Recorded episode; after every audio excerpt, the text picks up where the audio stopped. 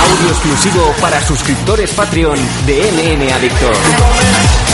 Hola, hola, ¿cómo estáis? ¿Cómo estáis afrontando estas fechas navideñas? ¿Cómo lo estáis llevando? ¿Cómo van esos excesos? Eh, aquí los MM Adictos que no faltamos a la cita con vosotros para nuestros eh, suscriptores Patreon y de Evox eh, Premium. ¿Cómo estáis todos? Mi nombre es Andanco y aquí lo estamos pasando realmente mal. Y os explico por qué. Como ya sabéis, los eh, excesos, como bien digo, los excesos navideños, ese plato continuamente lleno, ese ponerte a comer pensando qué vas a cenar, ya empieza a hacer merme. Y eso que la gente sabe que cuando se pone a mirar las noticias y te dicen la media de, engordarse como una puta vaca es de 3 a 5 kilos. Y dices, yo no quiero engordar, engordarme 5 kilos. ¿Qué haces? Sales de comer y ¿qué haces? ¿Te vas al sofá? ¿Te tumbas? No.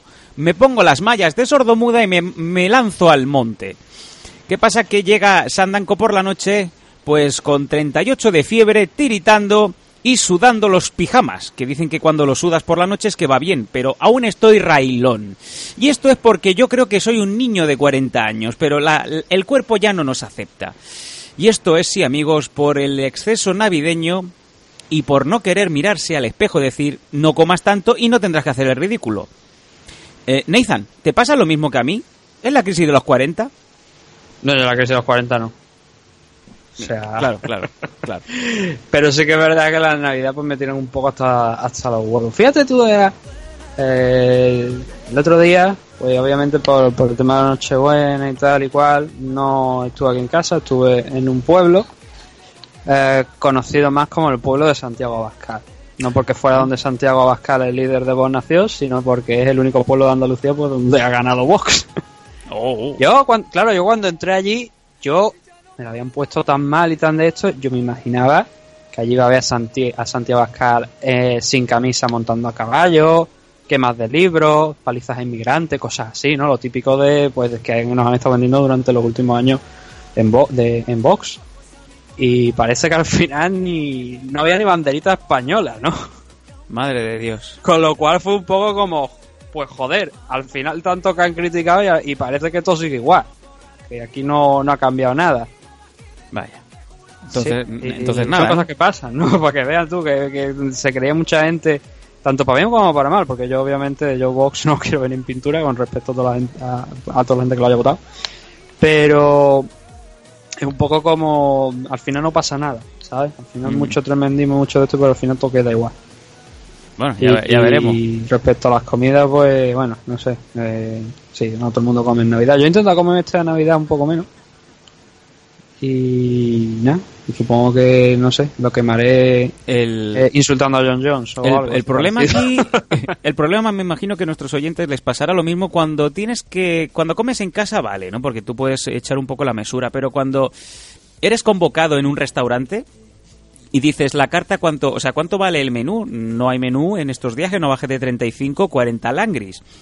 Y dices, entonces automáticamente tu cabeza se le da un reset y no piensas en vamos a disfrutar de la comida, no, no, no, tú piensas voy a cogerme de estos menús todo lo que sea más grande, porque ya que voy a pagar este pastizal, por lo menos que lo amortice.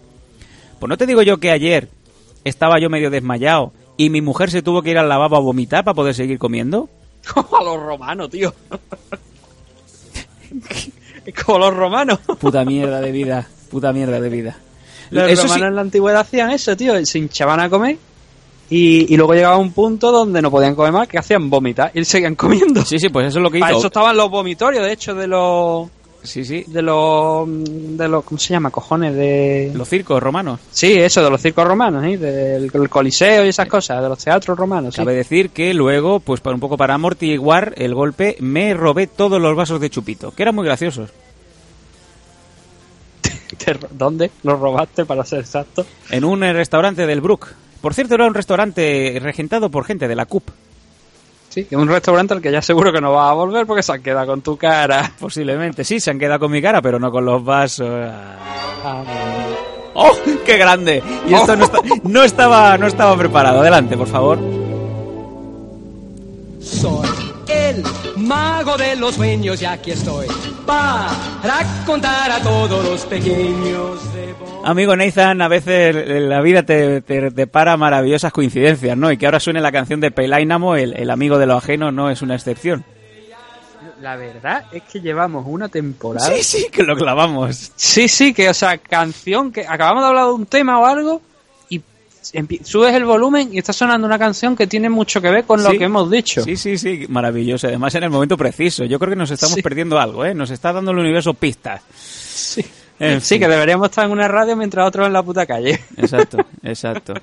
Exacto, y espero que Rosalía no escuche el último programa porque si no, ya te digo yo que nos va a cancelar la, entrevista que tenemos programada.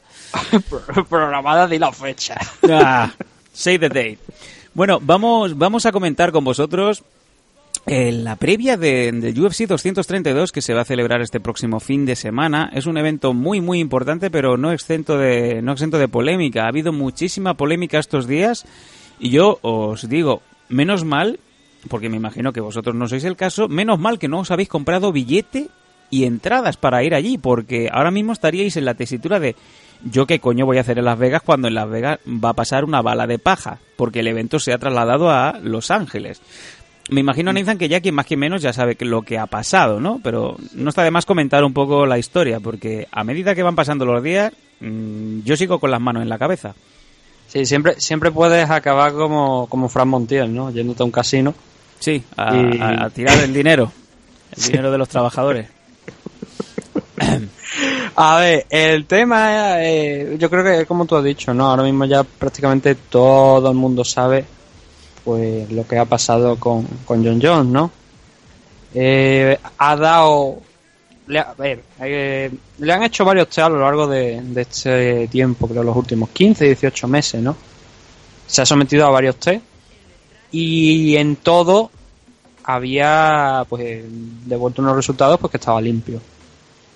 ¿Qué pasa? Que en el último test que se le hace, eh, que se, bueno, se, se consiguen los resultados, ¿no? Se leen los resultados el 9 de diciembre.